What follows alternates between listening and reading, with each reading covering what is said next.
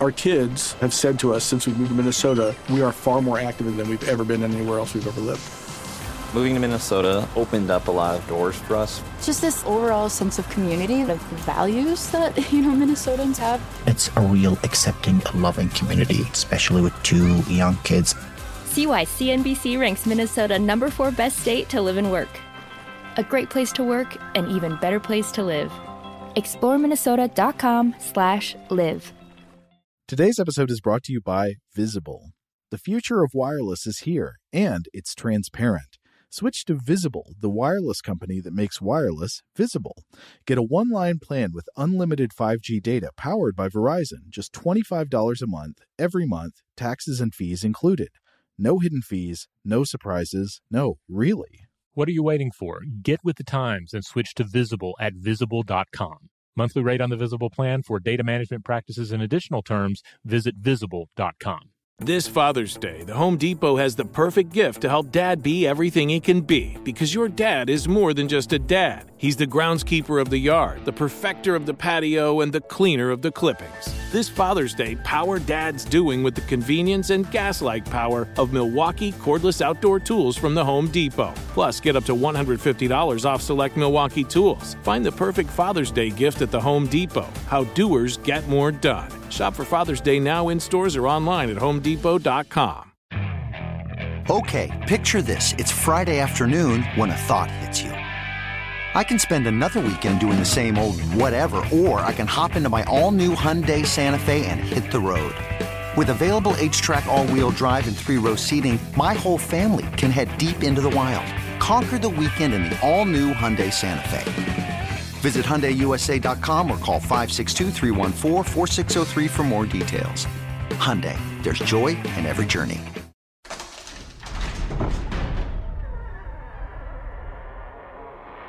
Hey, welcome to Stuff to Blow Your Mind. My name is Robert Lamb. And I'm Joe McCormick, and this is one of our From the Vault selections from days of old. That's right. This is an older episode of Stuff to Blow Your Mind. This particular episode originally published January 7th, 2016, and it is titled The Stone of Madness. I think this may have been my most embarrassing skit performance on the show. Well, we were playing characters from a Bosch painting, so yeah. we're supposed to sound grotesque, even if we can't look grotesque. You always got to have fun being a little boshy. Yeah. I love episodes like this because this is another one of those where we have art and history and early ideas about human biology all coming together into a nice package. Yeah, those are some of the best ones, right? Art history and paleo science. Yes. And this one was also almost a video, as I recall. I think somebody was turning us into cartoons, and mercifully that didn't happen. Yeah, because the skit that you mentioned here, they were creating an animated version of that with grotesque versions of ourselves. God save us from the unflinching gaze of the animator. All right, well, on that note, let's dive in. Welcome to Stuff to Blow Your Mind from HowStuffWorks.com.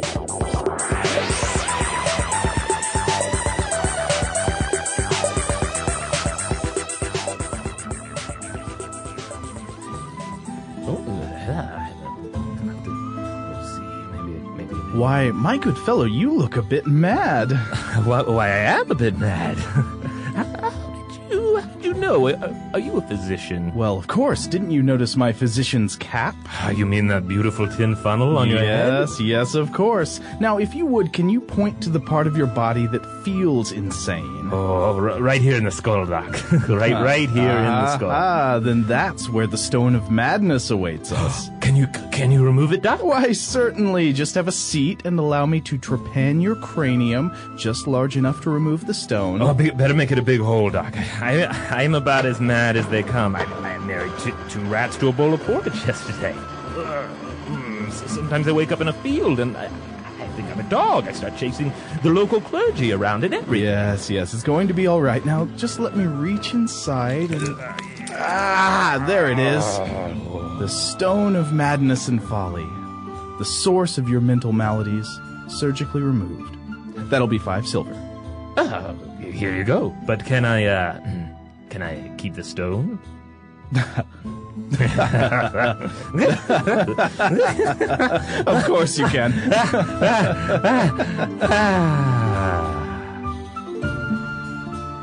Hey, welcome to Stuff to Blow Your Mind. My name is Robert Lamb. And I'm Joe McCormick. I hope you enjoyed our little skit. That is our attempt to audibly capture the spirit of a particular painting, namely the cutting of the stone, or the extraction of the stone of madness, or the cure of folly, whatever you want to call it, by Hieronymus Bosch. This is a painting from around 1494, and it depicts this sort of crazy but highly allegorical surgery taking place. Yeah, if you have never seen this painting, you should look it up. I'm going to do my thing and tell you to Google an image, but you really should see it to go with this episode. It'll be on the landing page of the web version of this episode. But it's a painting by Hieronymus Bosch. It's usually dated to around 1500 sometime. We read one source that said it had to be after 1502. Mm-hmm. Other people date it to the 1490s. As we mentioned in the past when we dealt with some of Bosch's work, there's so little known about him that it's there's a certain amount of mystery involved in all of this. And one of the great things about it is the mystery of what motivated this painting, because what's happening in the painting, the cutting of the stone of madness, you have a patient in the sort of the center left of the frame who's seated in a chair in the middle of a field, and he looks quite distressed, and he's reclining back in the chair as a man in a pink robe with a tin funnel on his head cuts into the patient's scalp. Yes. And the man with the tin funnel on his head who's doing the cutting, he looks fairly serene, wouldn't you say? Yes, he seems dedicated to the task at hand here. Which you could interpret as concentration and you know, knowing what he's doing, or you could interpret as a kind of callousness and insensitivity to this man's apparent grunting. He looks like he's in the middle of a really good grunt. Yeah. Then to the right of the guy reclining in the chair who's having his head cut open, you have what appears to be, you think this is a monk? Yeah, it looks very much like a monk. Yeah, he's got a shaved top of his head, and he's in some black garments. And then to the right of the monk, there is a woman with her head covered by a cloth in a dress draped over her, with a book sitting on top of her head that's clasped with a clasp. So what on earth do we make of this painting? I should also note that there is text with this painting. Right. If you have the appropriate zoomed-out version. And it says, this translation, of course, "Master, cut away the stone. My name is Lubbert Das." Lubbert Das. Yeah, and this is apparently a fool in Dutch literature of the time. And the observer, the viewer of this particular piece would have known that. Yeah, I think at the time, calling a character Lubbert is kind of like us calling a character Cletus now, or something like that. Yeah. It's like a joke name. The Dutch Cletus, if you will. Yeah. So that's the one of the key paintings that we're going to keep referring back to. But we see an overall trend in medieval art. Medieval and early modern art in Europe that seems to be following this theme set up by Bosch, or at least first interpreted by Bosch as far as we know, this theme of cutting out the stone of madness. So in the previous painting, we had the guy with the tin funnel hat cutting the guy's head. He seems to be in the process of removing this titular stone, the stone of madness, whatever that is. But there are other paintings. There's, of course, a cutting of the stone of madness by Bruegel, right? Yeah, Peter Bruegel the Elder lived 1515 to 1569, responsible for a number of fabulous pieces that I'm sure everyone's familiar with, or maybe even had on your dorm room wall in college. I know I did. And this one shows, this one has a number of individuals and several different neurosurgical procedures going on in very crude and horrific fashion. Now, we can point out that this painting, you should also look this one up so you can see it for yourself, but it's much more chaotic than the last one. The last one is a sort of a concentrated scene of a single cutting taking place. It's a madhouse. There are people all over having their heads examined and cut, and there are multiple people doing the cutting. There's just general chaos. People are squatting and squirming in the background and trying to peek in and see what's going on. It looks like a bad scene. Yeah, and definitely remember the madhouse a bit, because we'll come back to that. The third painting we want to reference here is one by Quentin Massys. He lived 1466 to 1529, and this one is called An Allegory of Folly. And this one is probably my favorite of the three, just because it's so monstrous and weird. Yeah, now it doesn't depict a surgery. Right. But it does depict, it follows the same theme of the stone of madness. There seems to be, so you see a guy here, he looks like he is perhaps mentally unsound in some way, and he is clutching a staff that... What is going on at the top of the staff, Robert? Well, there are evidently a number of different symbols going on in this piece. There's so much symbology at play in these paintings, and we don't have time to tease it all apart. But yeah, he has a staff that has like a small individual that is with exposed buttocks emerging from the staff. He has a rooster on his head. And he doesn't seem in pain by his madness. He seems a little mischievous, bemused. No, he seems to be contemplating the act of marrying two rats to a bowl of porridge. He does, yes. And on his forehead there is a lump that you can see. It's a visible lump bulging from his forehead that appears to be this stone. It's the stone of madness. Yeah, it looks very much, in a way, it also looks kind of like a third eye, which is, I think, something that's kind of neat about this piece, that if you look at it with other artistic traditions loaded into your head, it kind of makes you wonder about the whole difference between enlightenment and madness, which will be a theme we come back to. But yeah, it looks like the stone of madness is not only in this individual's head, but it's poking through. Yeah, and so these are just a few examples, but this seems to be a general theme emerging in medieval and early modern European art, of the stone of madness being a stone in the head associated with madness as they would understand it, and the act of cutting for the stone to get it out. But does this refer to a real physical thing in any way? And does the act of cutting for it represent a surgical procedure that really took place? Yeah, it's an interesting mystery to consider, because ultimately you have like three possibilities here. Yeah. One is that, yes, there's something going on here. There's some physical malady in the head that is being removed. Okay. Another possibility is that this is all a charlatan's game, right? Right. That a quack is coming along and saying, oh, you have a problem. Well, I can take care of that. I can remove the source of it. It's like cranial psychic surgery, Yeah. The psychic surgeon would kind of scoop on your stomach for a bit and then sneak some chicken guts into his hand and pretend to be pulling things out of your body. Exactly, in this case, you'd have somebody cutting at your head and then by sleight of hand sneaking a stone into the hand and saying, well, look what I pulled out of your brain.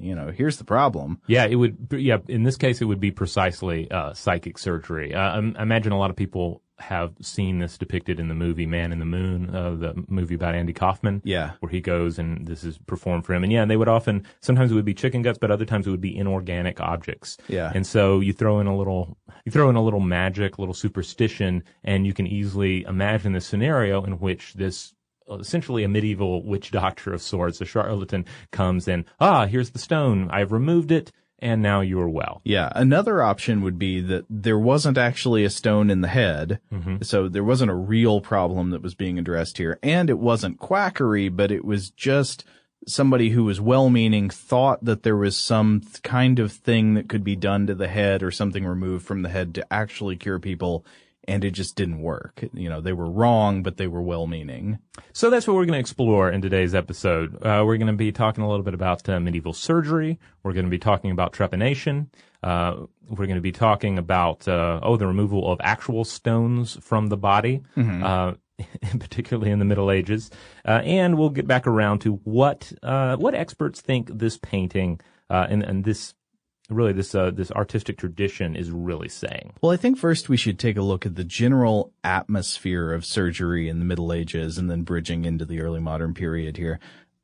One of the things that I think about when we think back on medieval medicine is that it's easy for us to look back and make fun of people in the Middle Ages for believing in ridiculous cures, like, oh, you've got migraines, you need to look at an ugly baby for 13 minutes and then sprinkle some ground up boar tusk in your eye. Right. We all know that's not going to work. It seems ridiculous to us. Like, how did people fall for that? They must have been so stupid. But I'm not sure that's the case, because considering the known alternatives at the time, this superstitious kind of try anything approach starts to make more sense. In the Middle Ages, if you were smart, the known alternatives, especially surgery, were often a last resort. And especially surgery. Yeah, to open up the body, particularly the body cavity, was a very dangerous proposition. Yeah, so you may have heard about this term barber surgeon, mm-hmm. right? You've probably heard the story that, hey, you know, why do barber poles have this spinning red and white kind of twirl on them? Is it because they love candy canes and Christmas, or is it just an accident? Well, no, the fact you probably heard about that is that came from, bloodletting, yeah. essentially saying this is a place where you can get your blood let. So while the scientific ignorance of people in medieval Europe is sometimes, I think, a little bit overstated, like sometimes we underestimate just how smart people in the past were about things, medieval surgery was still probably about as scary as you're imagining. Yeah. One of the things about the time is that academic physicians, the people who really studied the body, the closest equivalent to what we would think of as doctors today. These would be the learned individuals who had some degree of access to medical texts. Yeah. They studied in universities. They knew what was up. They may have done dissections and stuff like that. But much of the actual cutting in surgery was not done by these people. Mm. So you had your experts who were the physicians, and then separately, you had these barber surgeons or these traveling surgeons who were more just kind of like skilled people who, they have a skill they can apply. So I can cut hair, I can cut stones out, I can cure cataracts. In many cases, the authors who wrote surgical treatises of the time admitted that they had never performed the operations they were describing. Oh, wow. And in a way, it kind of makes sense because, an old barber cuts your hair or shaves your head if you're a monk, and they shave your beard. So they've got the razor. Why not apply the razor to other things that need cutting? Like maybe if they need to extract some bone fragments from a club strike crush wound, mm-hmm. or if they need to do some bloodletting, which truly was very common at the time. Yeah, and plus I would imagine their status is already one in which they have close contact to the bodies of others. Whereas I could imagine that being less the case for, learned individual. Yeah, and there's even a line in the Hippocratic Oath. You know, the Hippocratic Oath was from Hippocrates, the Greek physician. He has a part of the Hippocratic Oath that says, and this is for doctors, I will not use the knife, not even on sufferers from the stone, but will withdraw in favor of such men as are engaged in this work. Oh, wow. So this is, doctor saying, I'm not going to do any surgery. Kind of strange attitude for us to consider, but that was the thought at the time.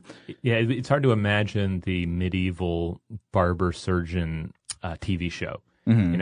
Where you would have the medical dramas playing out, but the individual who has all the theories and all the learning, they're not actually going to do any of the cutting. That goes to the secondary character. Now, this does still sort of apply today because, of course, we still have medical specializations. Mm-hmm. You have somebody who is, they focus on maybe family medicine versus somebody who's a neurosurgeon. Obviously, they wouldn't try to do each other's job. Right.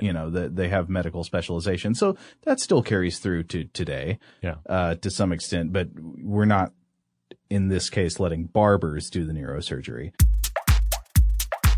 Father's Day is coming, a day we celebrate the guy who's always there for us to crack a dad joke. Well, you know what's not a dad joke? Getting $50 off the Bartesian Premium Cocktail Maker with the purchase of his favorite cocktail capsule pack. $50 off. No dad joke. See, this is a dad joke. I lost my glasses today, and guess who I bumped into? Everyone. But the Bartesian Cocktail Maker, it's no joke. Each cocktail capsule contains real fruit juices and all-natural bitters, so Dad can make over 60 premium cocktails he loves. Sidecars, old fashions, gimlets, all with the push of a button. So, for the dad who loves a cocktail with friends and a good joke from time to time, get the Bartesian Premium Cocktail Maker. $50 off now until Father's Day.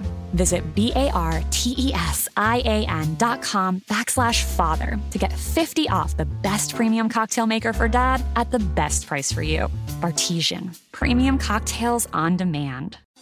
Thinking of popping the question? Diamonds Direct has an offer you can't miss. This month only, buy a natural diamond engagement ring of 1 carat plus and receive a free natural 1 carat diamond tennis bracelet valued at $2,000. Imagine giving her the ring of her dreams and her wedding gift all at once. No one provides education, selection, and value like Diamonds Direct. Your chance to get a free tennis bracelet from your friends at Diamonds Direct won't last long. Details at DiamondsDirect.com.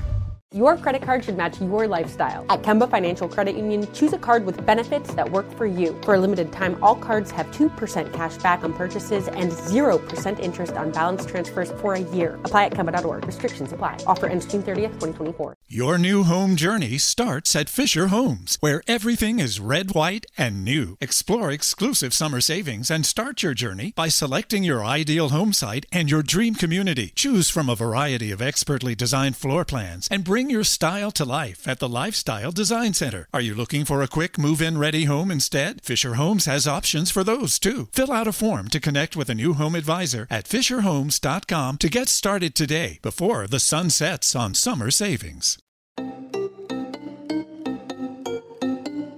Now, why was surgery so dangerous in the Middle Ages and so generally awful? Well, one of the things that medieval surgeons did not have is sterile equipment or even knowledge of the need for antiseptic surgical methods. Like, for example, there was a common belief at the time that pus was just an important part of the healing process.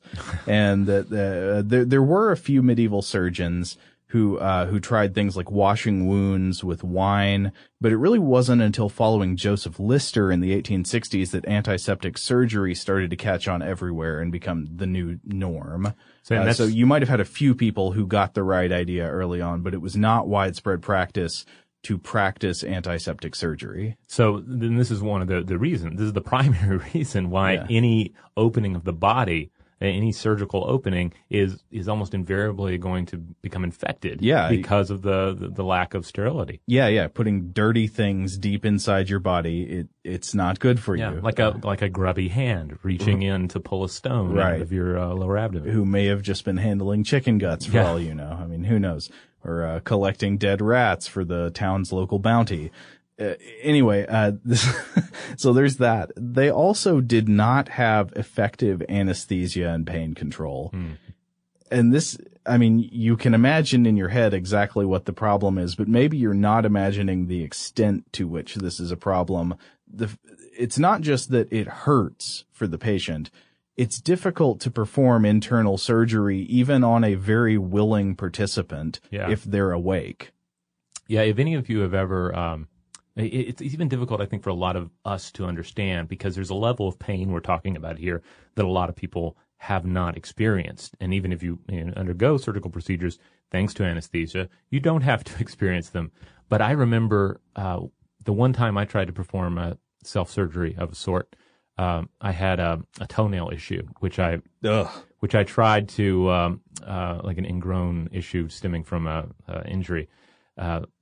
I tried to correct it myself, and with just like a butter knife and some hemp rope. No, I had, and it wasn't, quite surgery by any means, but I tried to take care of the situation using tweezers, and clippers, and the pain was just like blinding, like to where there were flashes in my eyes, and then I realized, okay, I need to actually go to a professional about this. But imagine that extrapolated to not even self-surgery, but surgery on any individual where high levels of pain are just going to be the norm. You're going to have to strap the individual down or have two ruffians pin them to a wall or to a bed. You got to hire some thugs to help you with your surgery. Yeah.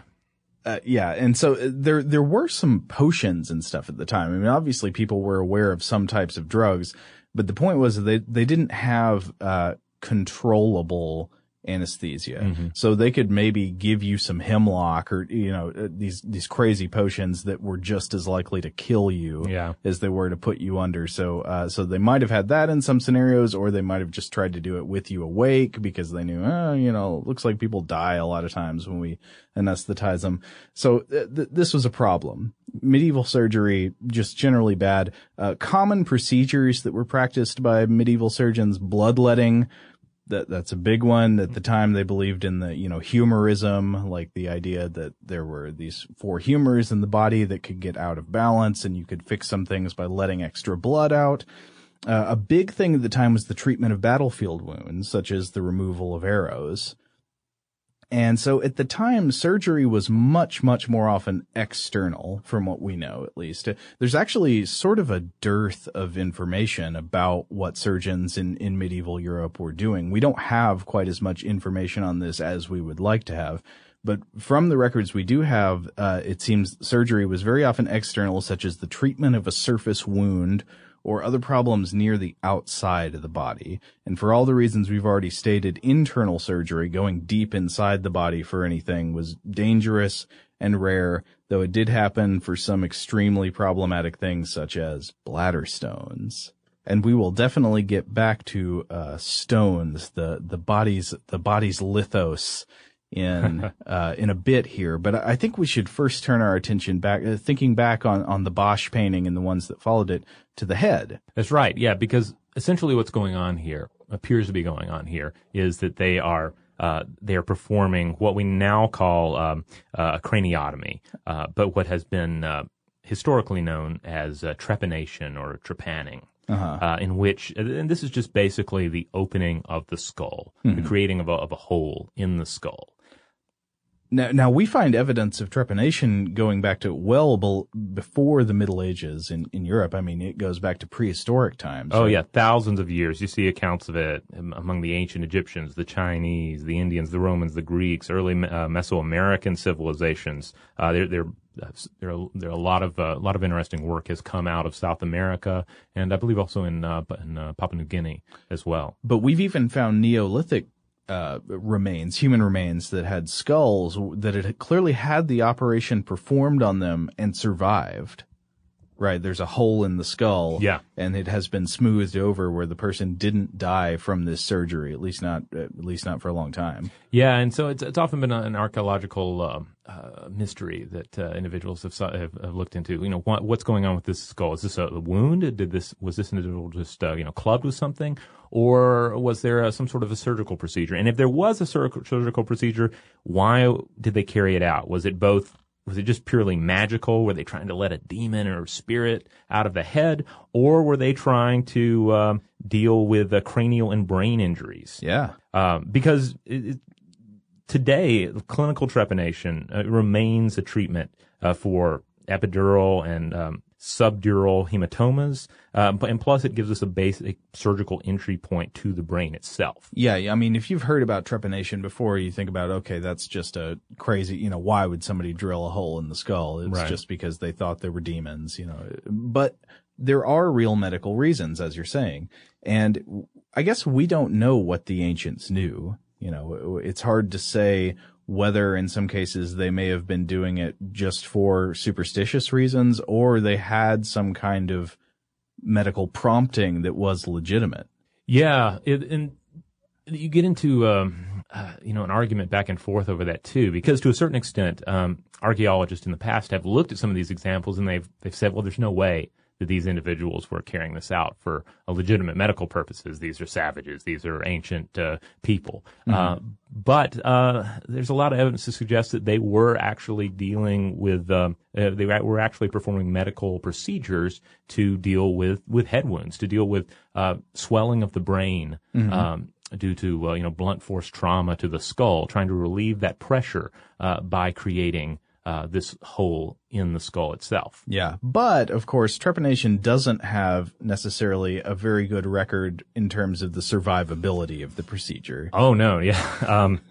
Even by the late 19th century, only 10% of patients survived a Western trepanation due to infection. And I want to stress Western, because when you do look to some of the so-called primitive cultures out there, it seems that they they actually may have had a lower mortality rate with their trepanations. But eventually we were able to bring that up, obviously, because neurosurgery is not the a 90% mortality rate endeavor that it used to be. I mean, we're just generally better at fighting off infection post-surgery now. There are a lot of reasons now that surgery in general is safer. Yeah, and a lot of people point to American neurosurgeon Harvey Cushing, lived 1869 through 1939, as one of the key individuals who was able to bring that neurosurgery mortality rate down to less than 10%. And ultimately ushering in the modern age of neurosurgery. In which some people do neurosurgery just for fun. Yeah, well, for fun or for enlightenment. Yeah, consciousness expansion. Yeah, I don't want to go too far off the beaten path here. But we did see the rise of often self-trepanned psychonauts in the 1960s and 70s. You had this individual who was Dutch, interestingly enough. Yeah. Tying into the origins of our paintings here. Like Bosch. Yeah. Former medical student Bart Hughes lived 1934 through 2004, and he stands as voluntary trepanation's pioneering visionary. And so he added the idea that trepanation is good for your mind, right? Yeah, he and this was apparently he admits this was a mescaline-induced revelation, but his whole thing is that when we became bipeds, when we rose up on two legs, it altered the way fluids move through our brain. It altered blood flow. It also altered the movement of cerebral spinal fluid. And so he thought that this would be, he was trying to figure out how can I, get healthy flow of blood to the brain. So he considered making a hole in his at the base of his spinal column to drain out some of the fluid, but he eventually decided, okay, what I'll do is I'll trepan myself. I'll make this hole in my skull, and it's important to note here we're talking about just a hole in the skull. He's not drilling all the way into brain. But the premise here is that if you were to just remove a little bit of skull there, it would allow the pressure inside the brain to be relieved, and therefore allow increased blood flow through the brain, allow a better removal of toxins. There's actually some interesting research going on going into this even today, and they make some kind of compelling arguments for it. But then experts also argue that brain function is not limited by normal blood flow, and then increased brain metabolism might actually stress the system. So it's not. It's not a cut and dry situation, but you have individuals out there. It's a cut and wet situation. A cut and wet situation, yeah. But you have individuals out there who are very strong proponents of trepanation as a means of achieving a higher state of consciousness. Okay, and so this informs our interpretation of the painting. How? Like, are we thinking that maybe what we're seeing in this painting is we're misunderstanding it and it's a form of trepanation, or it's just sort of related to the general concept? Essentially, it means that if there's any kind of stone removal going on, if they're removing a stone from the brain, either in fact or merely allegorically, then they're dealing with trepanation. And certainly trepanation predated these paintings. It was practiced to some degree at the time. And it would have been known to the artists. There were woodcuts, there were instruction manuals and many of the medical texts showing how this was this procedure was carried out. So, as you probably well know, kidney stones and bladder stones are very much a reality. Yes, they are. And as Joe will shortly relate to us, their surgical removal is also very much reality and one that dates back to antiquity. But is there actually such a thing as a cranial stone? I mean, we know there are mineral formations that can happen in the body. Can that happen in your brain? Well, can it happen is a question we'll get to. Yeah.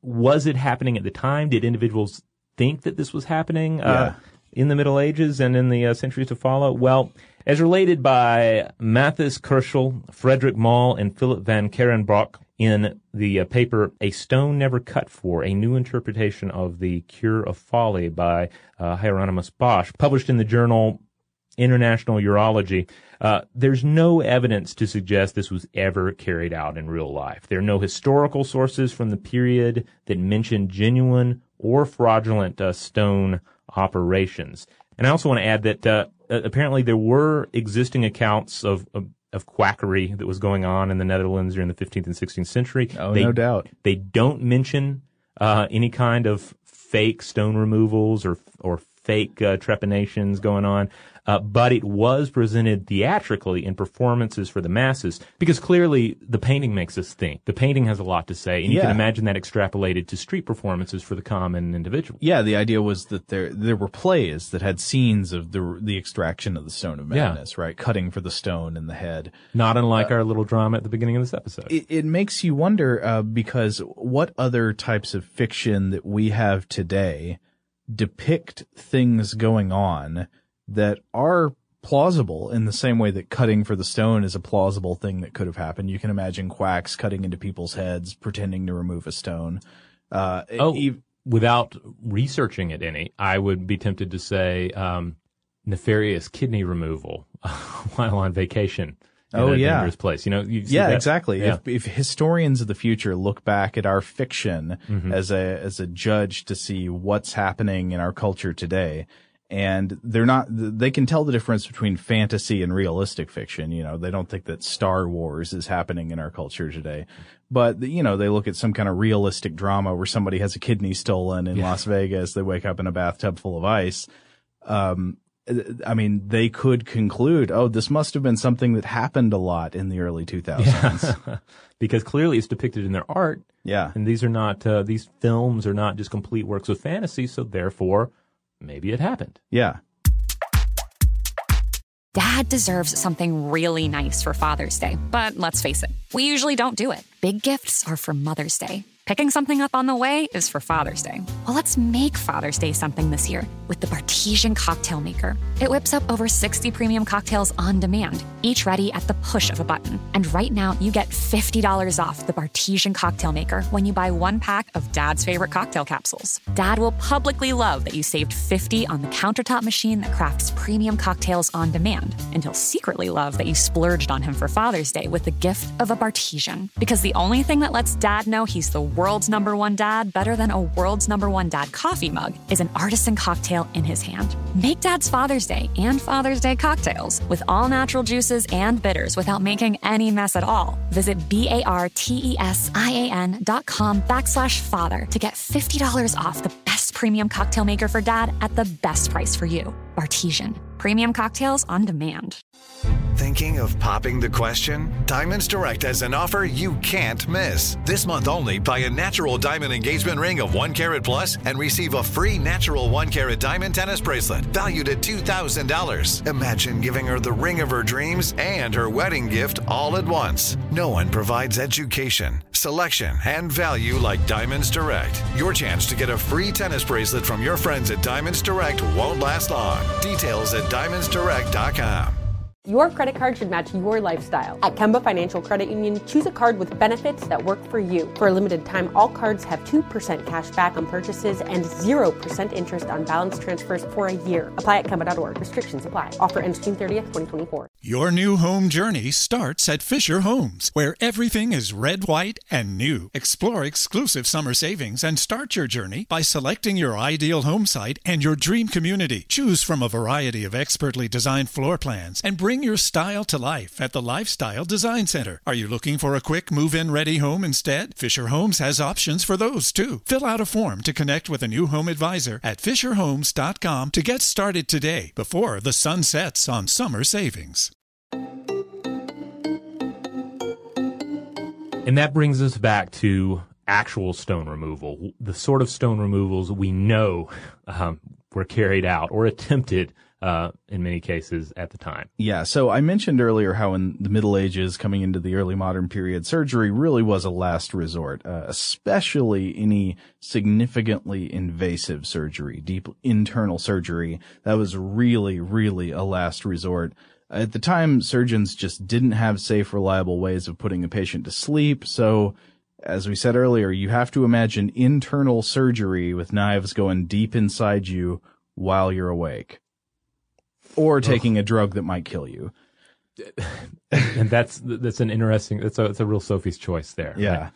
Right? You remember that line from the Hippocratic Oath I said where I will not cut, not even for the stone? that's sort of an indicator that of all the things people would come to an ancient or medieval doctor begging to be cut open for, at the time when this was painful and dangerous, stones in the urinary tract have got to be some of the worst things to merit a mention like this, you know, like, so the doctor's saying, you know, of all the things that I might be tempted to do for a person that I shouldn't do, cutting for a stone has got to be near the top to merit a mention like this. Yeah, I mean, I've never suffered the experience of having a stone in my body, but I know we have listeners who surely have, and yeah. I would love to hear from you and your account and how that ties into your appreciation of our episode today. I want to read a little selection from a paper called The History of Urinary Stones in Parallel with Civilization by Ahmet Tefekli and Fatin Cezayirli. So this is what they write. During the medieval period in Europe, 1096 to 1438, there was little activity in the management of stone disease.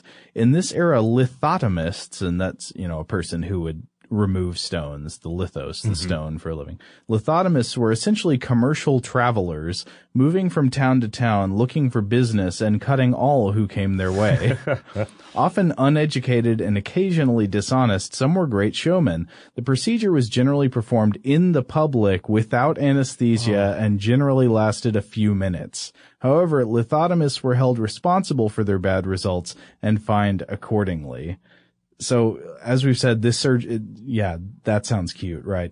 The surgery is dangerous. Didn't you have some stats on the mortality rates? Yes, and these are from that A Stone Never Cut paper that I referenced earlier, and I'll include a link to that on the landing page for this episode. But around the 15th century, you saw about 50%, but our sources on that are a little... Yeah, I'd have to imagine that's approximate. Yeah. From the 17th century up to the mid-18th century, you see variable stats. You see it as low as 2.5, but also as high as 67.8. Sounds like it matters who's doing your stone cutting. Yes, as well as who is undergoing the surgery. Apparently the best outcomes occurred when you had a boy suffering a small stone. The older the individual, the larger the stone, and also if the individual was female, these would all really tip the scales in favor of death. Okay, so do we have an actual account of what, like, did anybody make records of what this was like on the ground? Yes, they did, because these tended to be very memorable surgeries. Uh-huh. And one that we have here today, this one actually ties into a painting, as I'll mention here in a second, but it concerns Jan de Doot, a Dutch blacksmith and a do-it-yourself lithotomist. De Doot, huh? Yeah. Jan de Doot. Jan de Doot. And that's just the best name for a do-it-yourself lithotomist. It is, yeah. And there is a painting of this individual called Portrait of Jan de Doot by Carol De Savoyen, and this was painted in 1655. I'll try to include a link to this painting so you can see it. Oh, he looks real satisfied with himself. Yeah, describe this painting for the listeners, Joe. Well, he's posed as if for a camera, and he's in his left hand holding up what looks like an egg, but I guess it's supposed to be a huge stone. And in his other hand, he's just kind of near the bottom of the painting, posed on a table. He's got what looks like a razor. Yeah. So he's not exactly smiling, but he's got pride in his eyes. Yeah. And as the painting might suggest, he apparently survived at least for 5 years.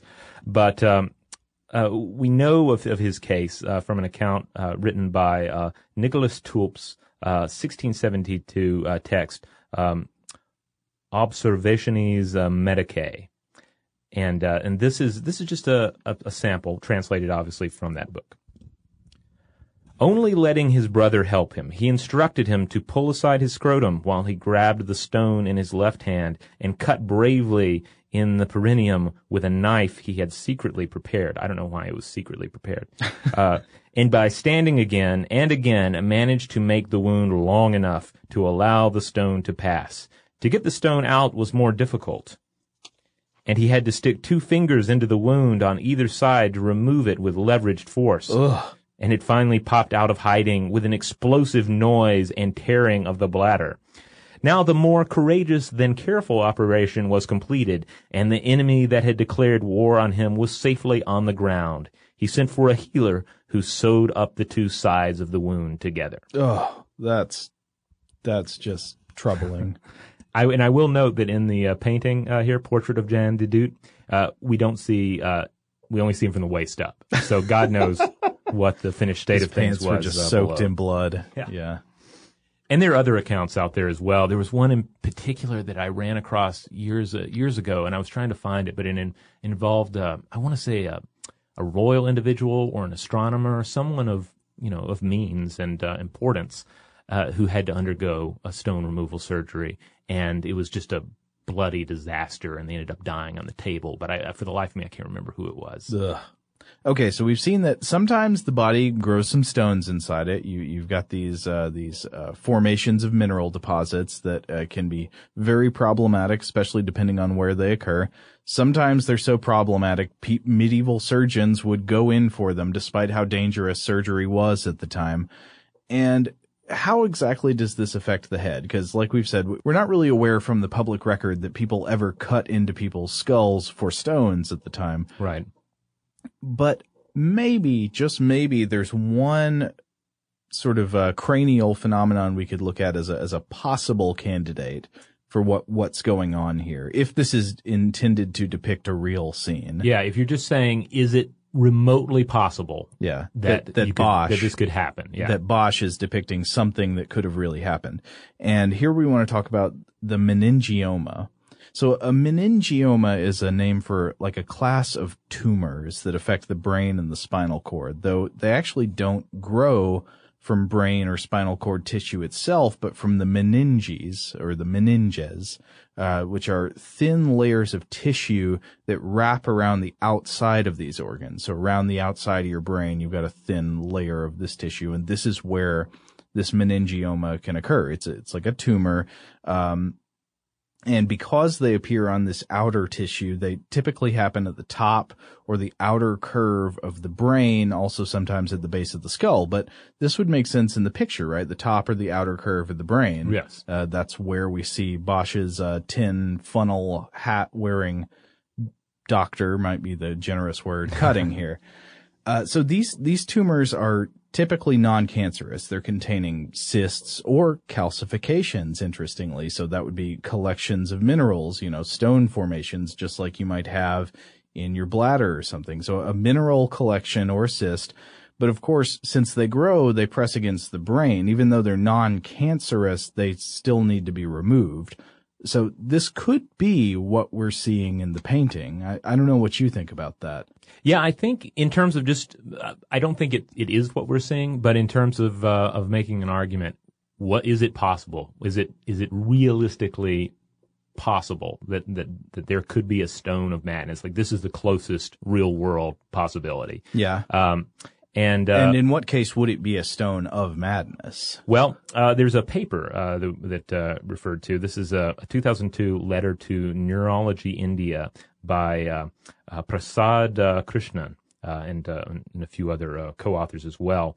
And they were looking at a particular individual that had one of these meningiomas growing inside the skull. And they found that it can result in irrelevant speech, forgetfulness, behavioral abnormalities such as disinhibition, emotional liability, and just excessive talking. Huh. So specifically, they looked at a 65-year-old patient, and they actually performed a craniotomy and gross total excision of the lesion, curing her of all the symptoms in the process. So in other words, this is one case in 2012 with, of course, modern surgical tools and procedures at hand. The surgeons were able to remove a stone-like growth from a human skull and in doing so, cure the individual of their abnormal mental state. Huh. Okay, so while we have no evidence that operations like this took place in the Middle Ages or Bosch's time, it is at least possible that this could be the kind of thing going on here. Yeah. So in a sense... it would sort of match the scene described. Yeah. So it might be a case where accidentally art ends up giving us a glimpse of what an actual surgeon's blade would one day uncover. Okay, well, I've got another question, though. One of the things that when I was researching medieval surgery, I came across is that one of the most common surgical procedures in medieval Europe would have been treatment of battlefield wounds. Yeah. So what if what we're actually seeing is something that has not just grown inside the head, not a stone of madness, but a missile of madness, something that has come from the outside and is being treated or removed? Yeah, I mean, indeed, contemporary and ancient use of trepanation was often employed to deal with head trauma, either to mitigate brain swelling due to blow to the skull, or to remove a bone fragment or even a missile of some sort from underneath the skull or in the skull or possibly in the brain. So I think you could make a, granted, weak case for the stone of folly having some relation to battle injury. Only in this case, you've not been hit by a stone from the enemy's sling, but rather a dose of folly from the fates, I guess. Yeah, when I was preparing for this episode, one of the things I did was I watched part of a short documentary that had a scene about an injury that the young Henry V actually suffered on the battlefield when he was a teenager, where he got an arrow lodged in his head. Uh-huh. And they were talking about what happened when it was a non-fatal wound, but it, at the time, of course, if they leave the arrowhead in your wound, it's going to get infected and you're going to die. Mm-hmm. And they talked about the procedures that the surgeons of the day went through to try to remove this arrowhead from his head. And eventually he lived, he survived the procedure, but this does kind of show how even at a time when surgery is known to be very dangerous, if you've got a major head wound, you really don't have any other choice. Yeah, it's either do it and possibly die or just die. Yeah. All right, so this brings us back, though, to the painting itself. So we've already established that cutting for urinary stones was complicated and dangerous treatment, 50% mortality rate. Furthermore, trepanation was an even riskier proposal at the time, perhaps as high as 90% mortality rate, maybe even more, depending on who's trying to carry it out. So whether cutting into the brain or bowel, surgical practices of the time were just not up to snuff. Yeah. And as far as treatment of madness goes, this was an age before psychiatry was even a word. We didn't get that till 1808. The four humors still held sway over our understanding of human experience. There were very few treatments for mental illness. The asylum was really one of the few options for individuals who really had severe mental illness, which wasn't really a treatment, right? And that's actually one of the arguments for Peter Bruegel the Elder's painting, Cutting Out of the Stone of Madness, which you said it looks like a madhouse. Yeah. One argument is that he was depicting the brutal treatment of afflicted individuals within the madhouse, not that they were actually carved upon and had stones pulled out of their heads, but that the treatment they received was comparable to that level of brutality and ineffectiveness. Okay, so yeah, it's sort of just like an extreme example that's fictional to communicate the reality of the total picture of the conditions, much like you might say use this not really very plausible scenario of waking up in a bathtub, missing a kidney, to depict the general sort of lawlessness of a society or something like that. Right. The predatory nature of wherever you are, Las Vegas or something. Yeah. Now, in terms of actual trepanation, it was certainly on the table for head trauma, and psychosurgery was proposed in Europe as early as the 12th century, but there were actually very few reports of it being effectively employed before the 20th. Yeah. So it seems like the predominant theory here is that this painting is... There are a number of things going on, but one possibility here is that it's less about an actual surgery and more about a symbol for the ineffectiveness of surgery as a whole. Yeah. So it's not just about our cruelty, but also about our ignorance and fumbling. Yeah. Like we have such a disastrous record removing these stones that are occurring in the body. Yeah. Let's just push it into a more comedic and symbolic area by having the quack surgeon, or perhaps just surgeon with the, you know, a blundering and incomplete understanding of human physiology, and imagine then him operating on an even more dangerous part of the human anatomy, the brain itself, and then trying to remove some stone from that part of the body as well. So in Bosch's painting, it seems that it's less about about this being an actual procedure that was attempted, but more, all right, let's take the stone removal surgeries that we know were occurring and that we know had such a disastrous record. Let's extrapolate that and then and take our fictional doctor, who's either a quack or just a blundering but well-meaning individual who's dealing with just a limited understanding of human physiology and disease and infection, and let's have him not operate on this already dangerous part of the human body, but let's have him operate on an even more dangerous area for surgery, the human brain itself. Let's have him pull a stone out of there. Yeah, so it's sort of a fictional symbol of not just like Bruegel's vision of the cruelty and chaos of the madhouse, but also of our just lack of knowledge and the way we fumble through medicine. Yeah, and there are additional interpretations that are sometimes thrown in as well. The quack interpretation that we mentioned already, that it's essentially psychic surgery. Yeah. There's also the idea that the folly here is the patient's for wishing the swift, easy removal of a thing, which must be won either spiritually or, via the mysteries of alchemy. Yeah, a fool and his money are easily parted. Yeah. Another one of the interpretations that I'm not sure I can agree with, but I at least found very interesting and liked, came from that paper you referenced, A Stone Never Cut For, which it was interesting to read. They pointed out the three people in the painting. So the patient is laying in this chair, suffering, as you said, reclining, seeming to groan. Oh, get it out.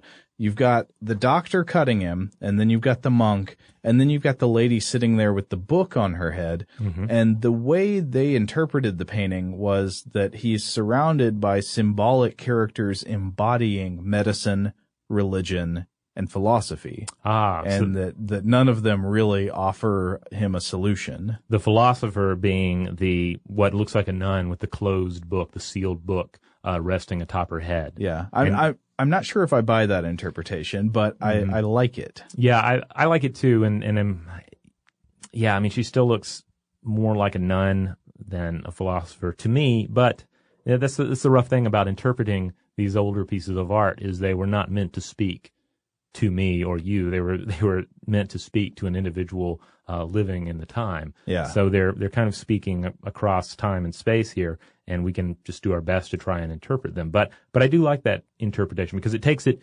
extrapolates it beyond mere medical science, and it just shows this.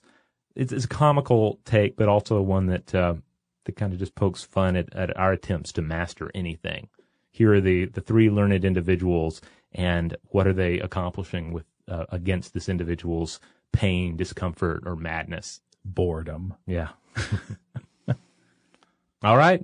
So there you have it. I'm going to make sure that the landing page for this episode links to examples of all the works of art that we referenced here, so you can pull them up, look at them, draw your own conclusions, make your own interpretations about what's going on. And we'll also link to that, to some of the papers that we referenced here as well. But I'd say if you are feeling not quite well in your mind or in your mental state, let us advise you, don't cut for the stone or pay anyone else to cut for the stone. Go see a modern medical doctor. And if that doctor has a tin funnel on his or her head, pay extra. Yeah, pay extra. Yes. All right. Hey, in the meantime, be sure to visit stufftoblowyourmind.com. That's where you'll find all the podcast episodes. You'll find videos. You'll find blog posts. You'll find links out to our social media accounts. Follow us there. We're on Facebook and Twitter as Blow the Mind. We're on Tumblr as Stuff to Blow Your Mind. And if you want to get in touch with us with feedback on this episode, or to let us know your favorite mystery from an ancient or medieval painting, you can email us at blowthemind@howstuffworks.com. For more on this and thousands of other topics, visit howstuffworks.com.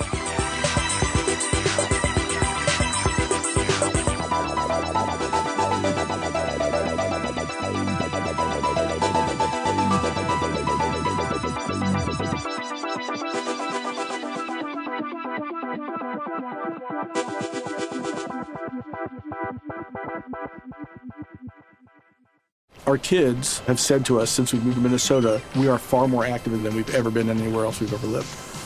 Moving to Minnesota opened up a lot of doors for us. Just this overall sense of community, of the values that, Minnesotans have. It's a real accepting, loving community, especially with two young kids.